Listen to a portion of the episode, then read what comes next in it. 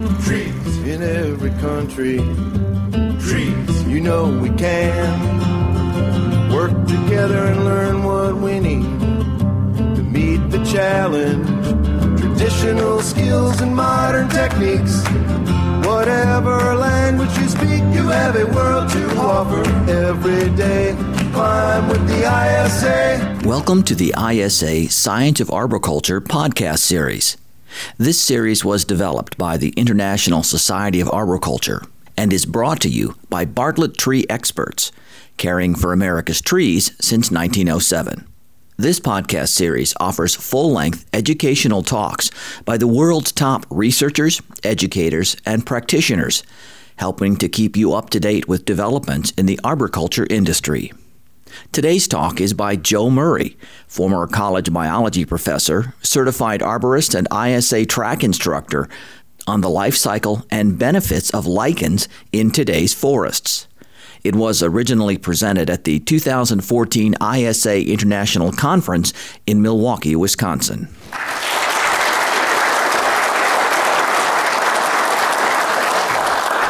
Well, to make sure you're in the right room, if you want to stay here, I should tell you what I'm going to talk about, why I feel it's important, and one thing you can take away from this talk. So first off, what I'm going to talk about is the who, what, where, when, why of lichen. So it's basically going to be a lichen biology lecture. I'm also going to talk about challenges that lichen face when growing in urban areas and with some common arboricultural practices too. Why I feel it's important is we're plant health care practitioners. And I hope our creed is first do no harm. So when it comes to lichen, don't shoot first and ask questions later. They are not causing problems with your trees. They're probably beneficial to the trees and they're beneficial to the ecosystem, including the urban ecosystem as well. And the last thing, something to take away, we've gone through a lot of changes in arboriculture. We're a young industry, a young scientific discipline. We've stopped filling cavities with cement. We've stopped topping trees, stopped lion tailing, using tree paint. And if I use the word mycorrhizae, good or bad? It's good. But in 1985, when I was a graduate student, I went to the same college. I'm not going to say which one because there's a story I'm about to tell as Jesse, but the esteemed professor was telling me that not to listen to the forest ecologist, that mycorrhizae was a fungus and it was infecting roots and it should be killed. And on the test, I had to regurgitate what fungicides to use to do that. So we're a nimble industry. You know, we grow, we adapt, and we have to change. And I'm wondering if lichen might not be that next chapter that we look at. So are you in the right room? You're going to stick with me? Wanted to show you, to put things in context, to show you where I'm coming from, literally. I'm in this area right here. And I think it's important to know that so that you can see, you know, because we're shaped by our environments where we come from. And also the pictures that you're going to see of the lichen, I've taken just about all of them, and a lot of them come from this area as well. Dialing it in closer to home, this is where I've just moved now. I'm in Bath County in a tiny little community with about 2 dozen people. And I'm no longer, I don't teach at that community college anymore, not affiliated with the university. I don't have a PhD. The woods are my classroom. Squirrels are my professors now. And I noticed that my neighbors, when I drive by, I saw Duck Dynasty flags and NASCAR. And I said, well, I can do some branding too. So I let them know that there's a deadhead who lives here in the woods. In the forest, there are many different organisms. I mean, it goes from bacteria to bears. And some of these organisms have a very intimate relationship with each other. It's symbiotic. And I want to define that. Symbiotic means that two organisms are living very closely together. In your mind, you conjure up something positive or negative when I say symbiotic. Yeah, well, okay, there's more to that now. Symbiotic, again, just means two organisms that are very close together. Now, within symbiosis, you can have mutualism, and that's the warm, fuzzy feeling you got when I first said symbiosis. That's where the two organisms that are, you know, closely aligned with each other are, it's mutually beneficial. So both parties benefit from the relationship. Parasitism also falls underneath symbiosis too. Again, two organisms closely linked together. One organism is going to benefit and the other one's going to be harmed. And then there's commensalistic, that's where one organism benefits and the other one doesn't benefit or it's harmed. There's immensalistic and there's other ones too. So in the forest, if you're going to be pulling somebody out, and that's what we do with trees basically, they evolved in forest, and we're taking them and putting them into the urban landscape, we're not bringing their associates with them. And if I gave you a list of all those associates that go with trees, I think that'd be pretty arrogant for you to say, do without, do without, do without, because we don't know what all of them do. Who's that individual in the lower right-hand corner there? Yeah, you better get that right in Wisconsin. John Muir is the father of national parks. We owe Yosemite, Grand Canyon, and a lot of other amazing parks to him and his effort. He was also the patron saint of environmental activism, too, in North America. John Muir was born just outside of Edinburgh. I've made my pilgrimage to his birthplace. And then he moved to the US and he grew up in Wisconsin, about 114 miles northwest of here. Is it Montello? Is that how you pronounce it? Those are his formative years. He took his first class in botany at the University of Wisconsin at Madison. And he had an epiphany. Took some classes in geology, said forget the degree, and he took off and went to the West.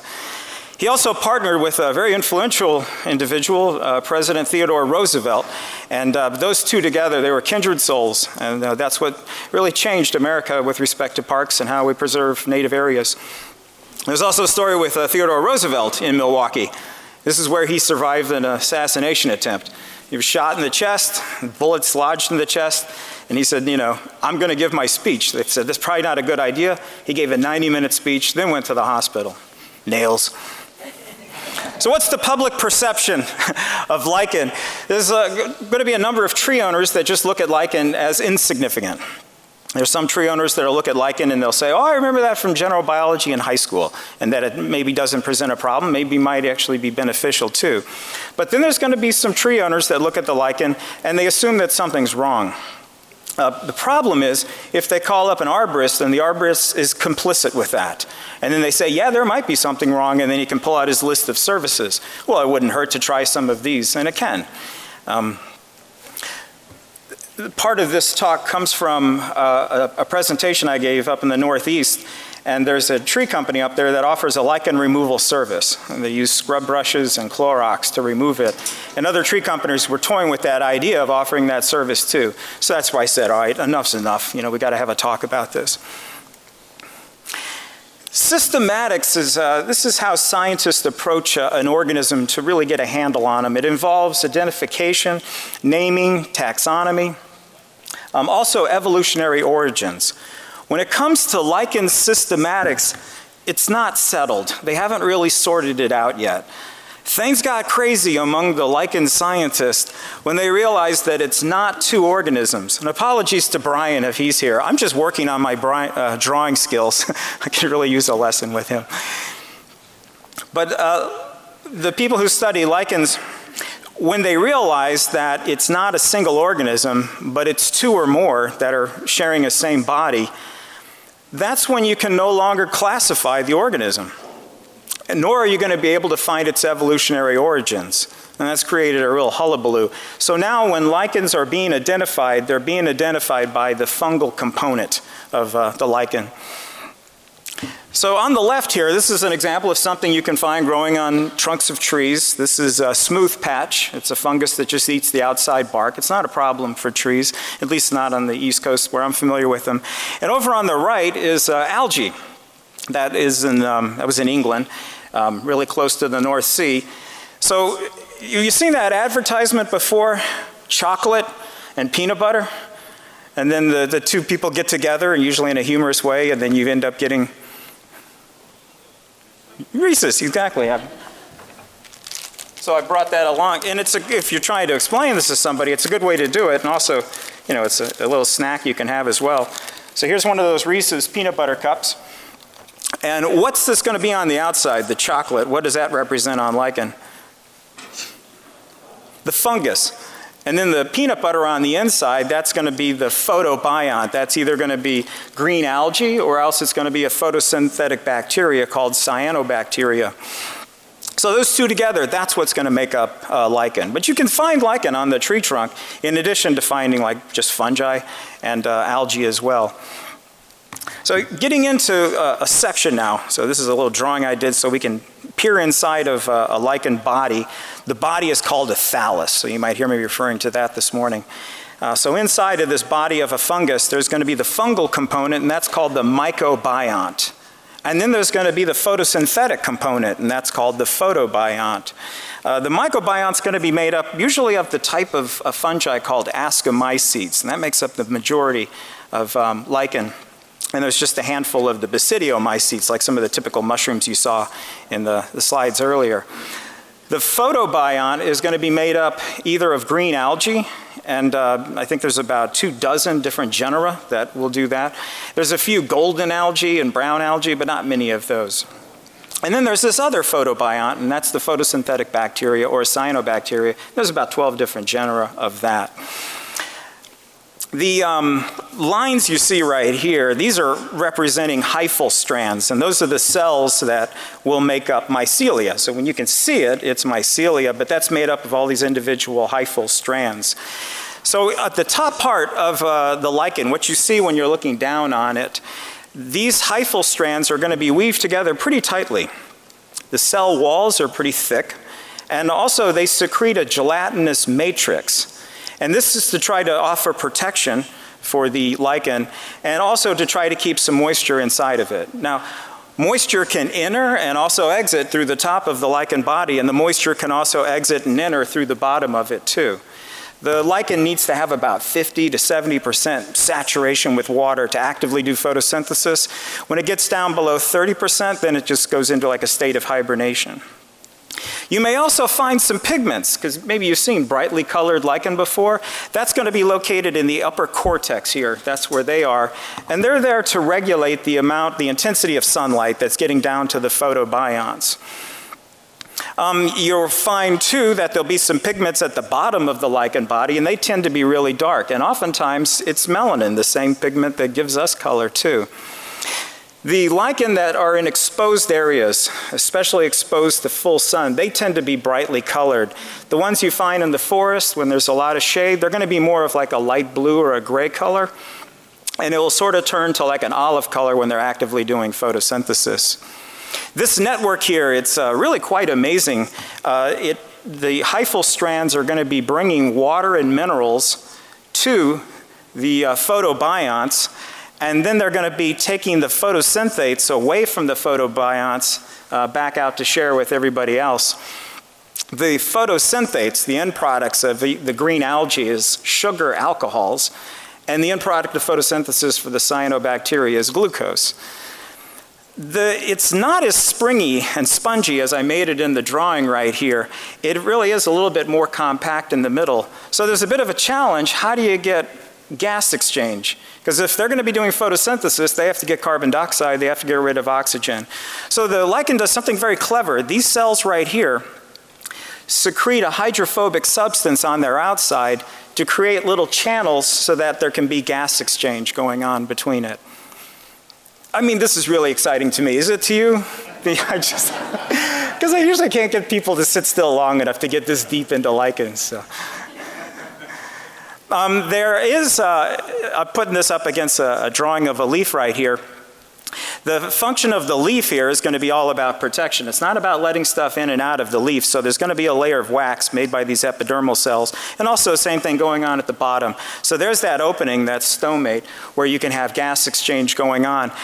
There are some lichen that will have openings at the top, the upper cortex, where they can have gas exchange.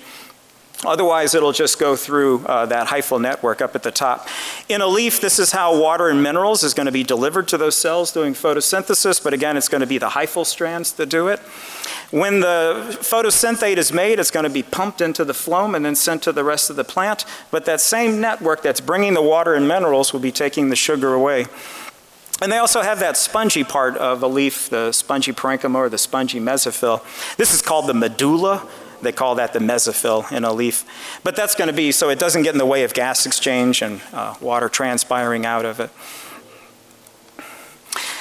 There's about between 15 and 30,000 species of lichen. I mean, they've got a lot to figure out how they're going to name it, and are they different types of lichen. There's about 3,600 that are in North America. And they're going to live on, well, just where they live in general. Some of the tallest mountains on Earth, up to 23,000 feet, they found lichen up there in the Arctic tundra. They're there, and they're out in the middle of deserts on bare rock, too. So they've really occupied a lot of niches. There's basically three different kinds of substrates that they live on, and that's going to be bare soil, and that's the first one I'm going to talk about here.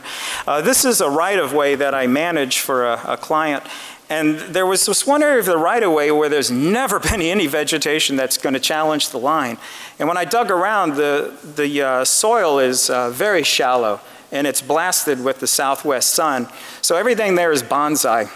Little tiny blueberries trying to grow, little tiny blackberries. But there's a lot of bare soil, but there's no erosion. And when I looked at it more closely, and that's what these images are, is getting in closer, there is lichen. And that this is one of the substrates that lichen grows on, and it's called a soil crust. And I'll go into a little bit more detail later about the functions that they perform. But that's one substrate. And I should also say on all these substrates, the lichen is not obtaining nutrients from the substrate. If something happens to go by dissolved in water, they'll help themselves to that, but otherwise they're taking it from the air, the water and the minerals as well, but they're not extracting anything from the substrate. They're just going to tend to grab onto it and to hold tight. Branches, both live and dead, that's another substrate, and that's what I'm primarily going to be talking about is living on bark, and that's called corticulous lichen that does that. No matter where lichen lives, some scientist has given it a name, and the one that's on bark is called corticulous. Aren't these wonderful images too, by the way? This is on rock, and another substrate, a real common one, but it can be fence posts on the sides of buildings. There's a lot of man-made structures now that they grow on, including even on the back of some insects and sloths. They found some lichen on top of them. Slow-moving professors on campus.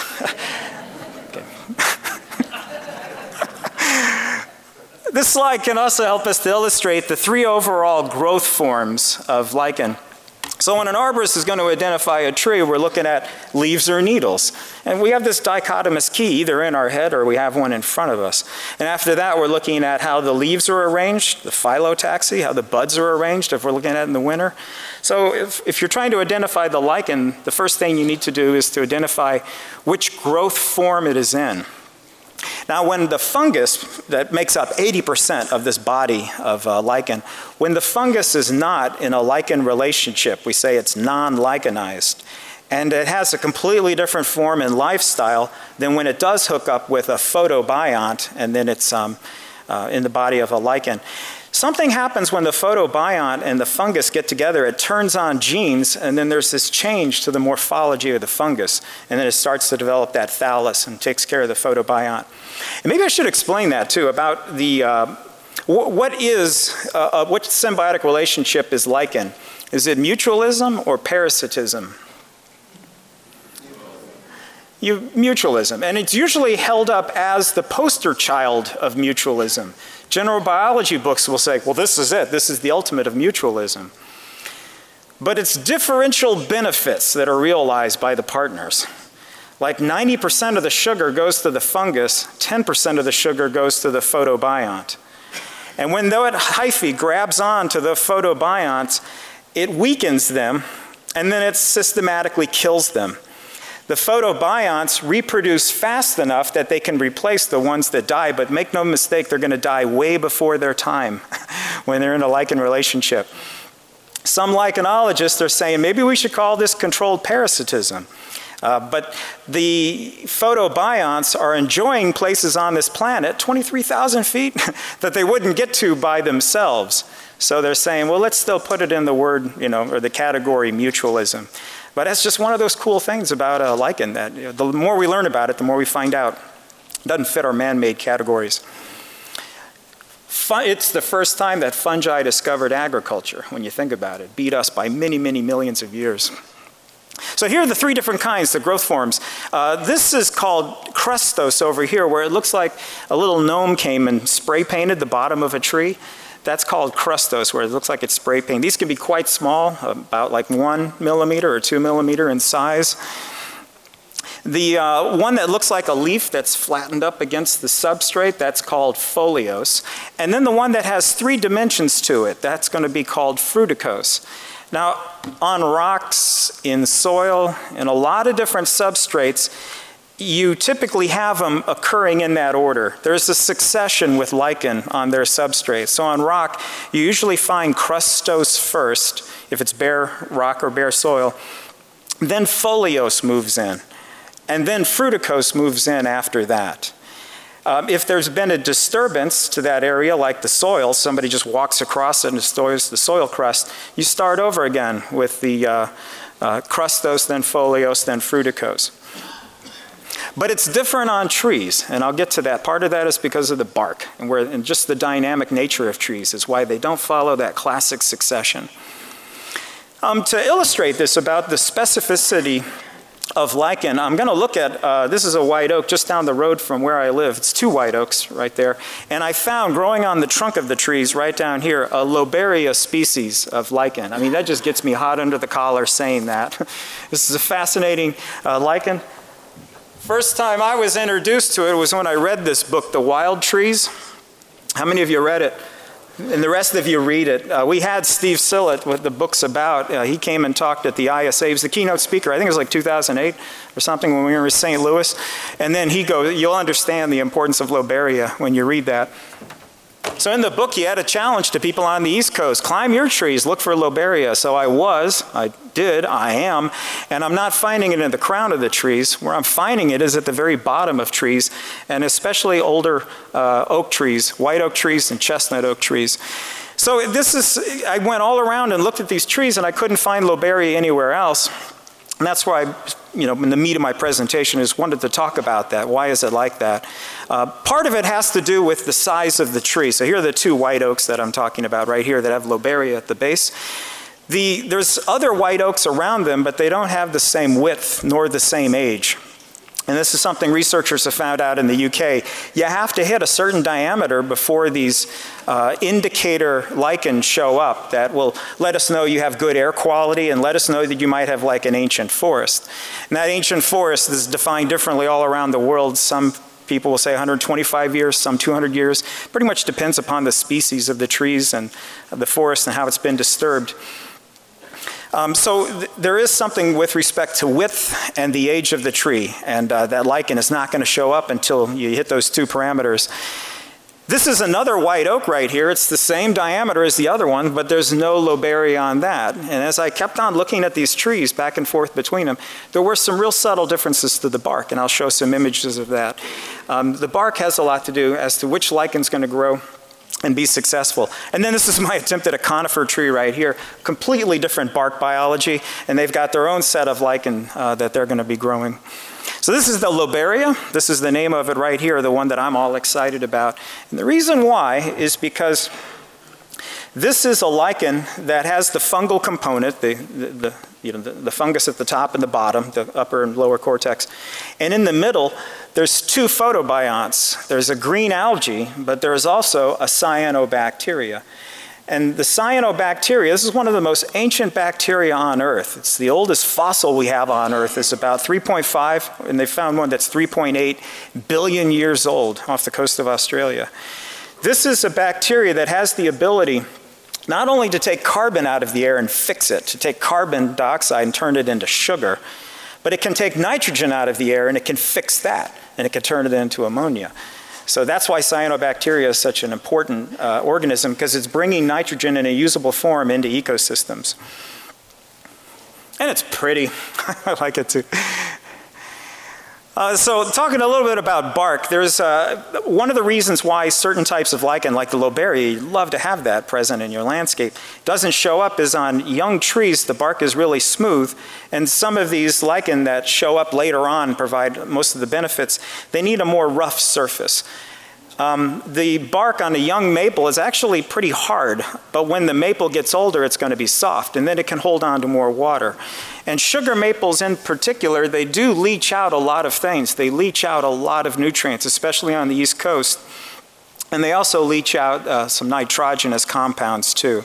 So it's a great place for lichen to live. In fact, this is, I think, the champion is a sugar maple, and it's located somewhere in the east. They found 30 different species of lichen on that. The bark is not that acidic on maple as well. Here's a red maple, and this shows you that dynamic nature of bark. You always have lichen moving around. Now, they don't have little legs. They can't march off that way. It's going to be squirrels, birds, storms, breaking off little pieces of them, and then they get blown somewhere else. Sometimes when the lichen reproduces, the spores go one way, the algae goes another, but given enough time, they're going to find each other and they can form that body again. So you have young bark and you have certain types of lichen growing there, but as that bark changes, then there's going to be succession, and then you have a different kind of lichen that grows. So it's very dynamic. I was frustrated to see when I'm doing research on lichen that all the observations are made at eye level.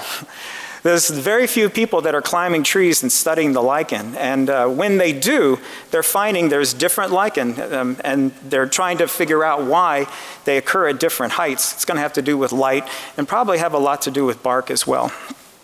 The tulip poplar is an example of a bark that doesn't really exfoliate, so it's more stable. It also has, it's not terribly acidic, and again, there's going to be a transition, and it's primarily because of the rough texture that occurs as tulip poplars start to grow.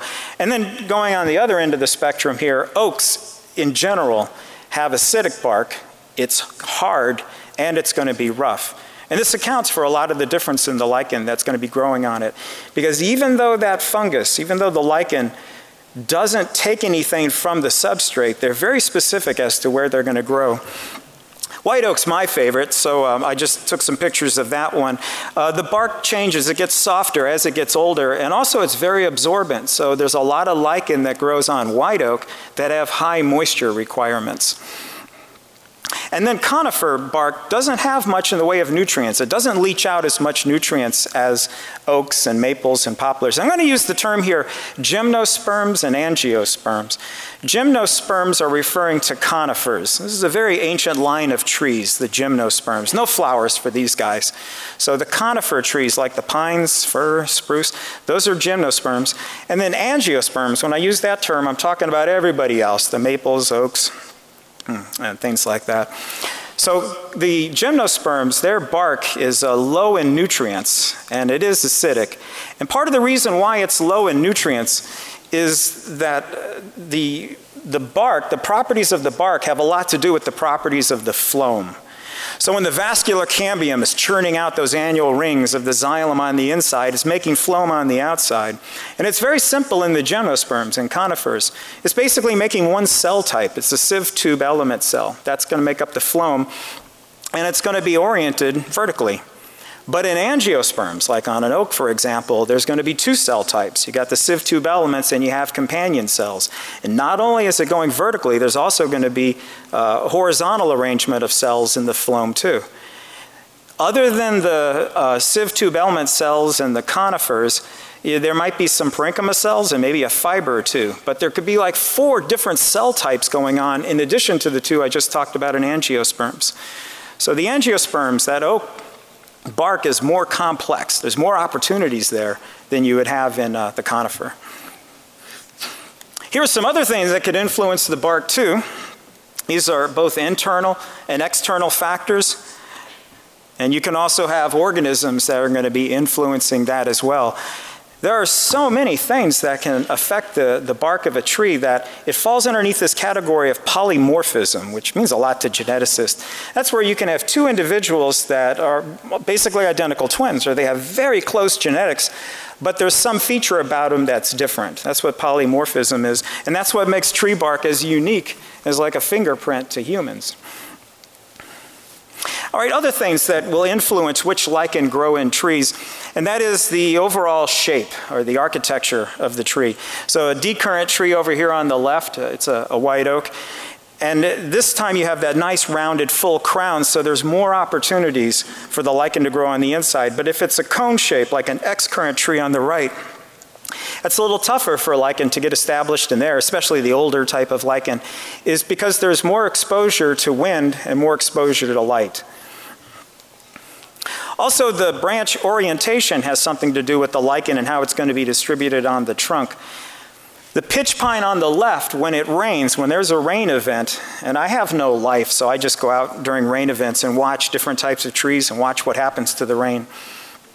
There's rain that falls out, it's okay to laugh. There's rain that falls outside of the trees, and then when the rain hits the trees, two things can happen. You can have through fall, where it bounces off a needle, it bounces off the bark, and it goes down to the ground. It does pick up some nutrients that can be leached out, or that the leaf or the surface of the bark has picked up from the air. And that goes down to the ground. And then there's stem flow. And that's where the water is going to go down the needle or go down the leaf, go down the branch, and then go down the trunk to the base of the tree. And on the way down, there's more opportunity for picking up leached nutrients, especially the ones that are given off by the lichen.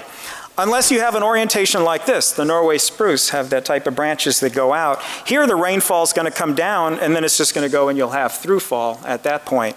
So the lichen distribution on this branch is gonna be different than the lichen distribution on that plant. And it doesn't have to do with exposure to light. It's exposure to the rain and the stem flow. So there it is up close on the pitch pine on the left. And this is what the best I could do with my camera, trying to picture, take a picture of water coming down during a rain event down the trunk of the tree. Researchers that are looking at this, it has caught the attention of a lot of forest ecologists because there's a significant amount of nitrate, that's a usable form of nitrogen for the tree, and potassium. And then there was at least 8 other different nutrients too, but the potassium and the nitrate was quite high that they found in that. And I looked at their pictures where they're setting up their collection tubes for the stem flow, and I've seen little bits and pieces of lichen. I go back through their article and no mention of the lichen at all. And I know that plays a role in it because like the cyanobacteria, that lichen is going to be taking the nitrogen inside of it and it's going to be using it up. There's going to be nitrate that can leach out and that might be a contributor to it. More if you have lichen on the tree, less if you don't have as much. And here is the water going on down to the base of the tree, and as the water reaches the base of the tree, it will go over the buttress roots and underneath them. And what they found is that underneath the buttress roots of these trees, the soil is compacted, and the exudates that are released from the roots have sort of made a channel. So there's this double funneling that's going on. You have the branches bringing the water down to the trunk. The water comes down the trunk, it hits the buttress roots, and it goes underneath the buttress roots, and it's going right to the rhizosphere. It's taking care of all that soil right up against the root. It doesn't go out into the bulk soil. And there's a lot of nutrients that are in that stem flow too. All right, some of the big picture, reasons why, lichen's our friend, not to destroy it. The earth is 71% water and 29% land. Of the land's surface, 8% of that is covered by lichen today. And I think 33% is desert, 30% is forest, and the rest is Walmart's. Over on the right, this was the first, nature's pioneer is lichen. You had fungus in the water, you had bacteria in the water, and it wasn't until they made that Reese's cup that those guys came to land, and there was a time on this planet where it was just covered with lichen. And there was a cost to that. When the lichen, about 750 million years ago, when it was just none but lichen on the land surface, they did photosynthesis like a banshee. They did photosynthesis so well that they actually caused a number of ice ages from 750 million years ago to about 580 million years ago. When it was all done, there was a lot of oxygen in the atmosphere. So now that allowed the Cambrian explosion, and then you could have lots of different animals come up and start to explore this new atmosphere we had. Lichen can also play a significant role with respect to nitrogen fixation. And again, I'm going back to this book. One of the individuals that they talk about in The Wild Trees here has proposed that up to 50% of the nitrogen that's in old growth conifer trees in the Pacific Northwest is from the nitrogen fixation of the lichen in the trees. They had this bit of a quandary where they were looking out in the soil for the nitrogen that could account for such a massive tree, and they weren't finding it. And then when they found the significant amount of lichen in those trees, they just followed the stem flow down and they go, there was that missing nitrogen. That's where it came from. I've seen other reports where they talk about it can provide up to 30% of the nitrogen needs of the tree, the existing lichen that's inside of it. It breaks down rocks significantly faster than normal weathering processes. Maybe if I can run it all the way to the end, skip the question. This is a soil crust lichen, lichen that's growing on bare ground. We have a lot of that in, you know, urban areas. The benefit of having that lichen on the surface is that it helps to shade the soil and moderate the temperature. It helps to hold moisture in there because the lichen is so good at pulling water out of the air right across its, you know, into its thallus. It can add moisture to the soil. It can add nitrogen and organic matter to the soil too. It's very important in food webs. 90% of the caribou and the reindeer are dependent upon, it's 90% of their diet, the caribou and the reindeer in the winter is going to be that. This is also true for a lot of deer and a lot of moose at certain times of the year. For the flying squirrels in the Pacific Northwest and also in West Virginia, between 80 and 90% in the winter and spring, they're dependent upon lichen for that. So they find, for example, in Scandinavia and in New England that the songbird population was going down. They started to untangle that web of dependence and they found out that the invertebrates that those birds depended upon weren't there. And they weren't there because the lichen wasn't there. It was because of forest management strategies. The way they were managing the forest, the lichen couldn't get a toehold and establish themselves. Places where owl populations have gone down, they found out that it's the flying squirrels and the black voles. Their population's gone down because they're dependent upon lichen. Oh, it's lichens used for birds' nests. It's used for camouflage. There was a wonderful study done in England a long time about these peppered moths that are on the trunks of trees, and they mimicked the color of lichen, and they did just fine. Until pollution came, and then it killed those lichen, and then the moths were exposed, and they had to undergo adaptation to change their appearance again. Because the lichen doesn't have that cuticle, they take everything in. They're bioaccumulators.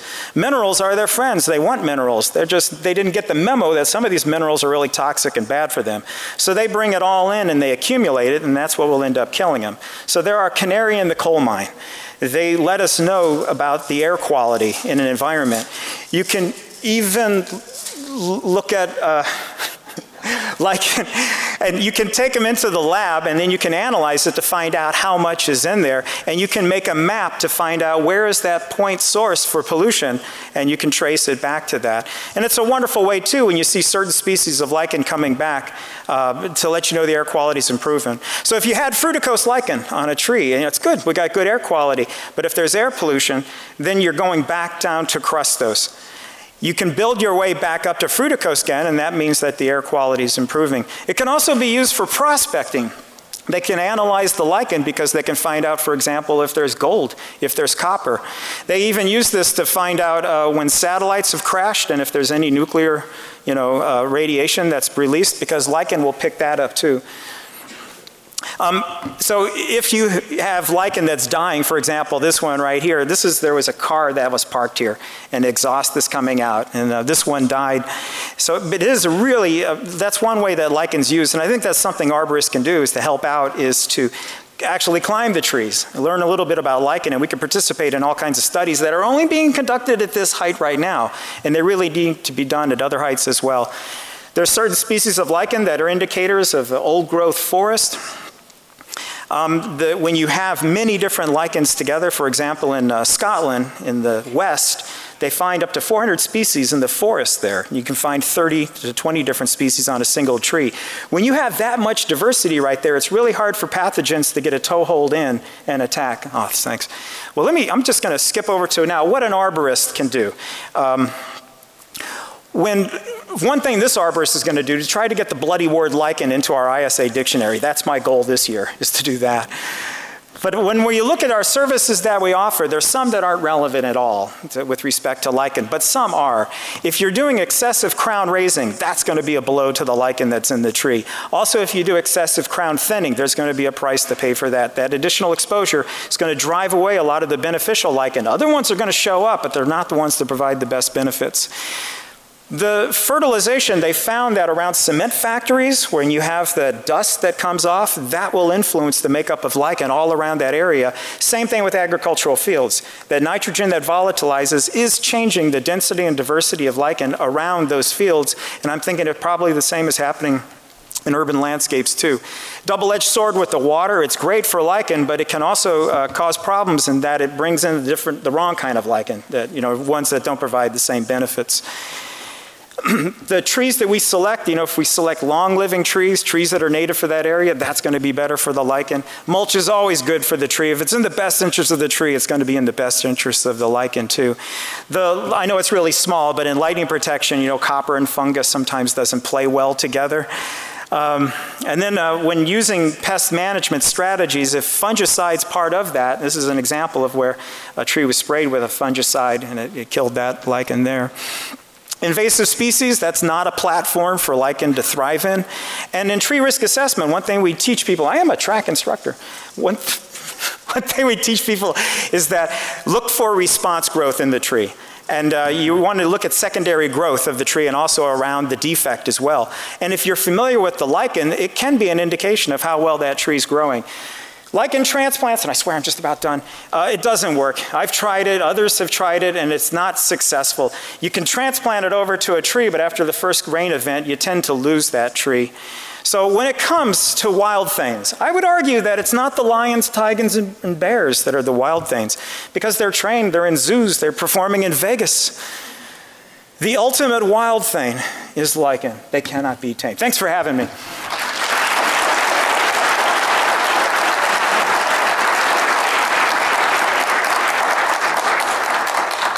This concludes Joe Murray's presentation on the life cycle and benefits of lichens in today's forest.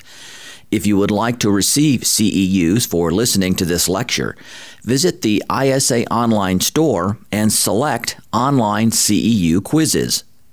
Thank you for listening to this episode brought to you by Bartlett Tree Experts, caring for America's trees since 1907. Remember to subscribe to this podcast series. And join us next time for another episode of Science of Arboriculture. Trees in every country. Trees, you know we can. Work together and learn what we need to meet the challenge. Traditional skills and modern techniques. Whatever language you speak, you have a world to offer. Every day, climb with the ISA.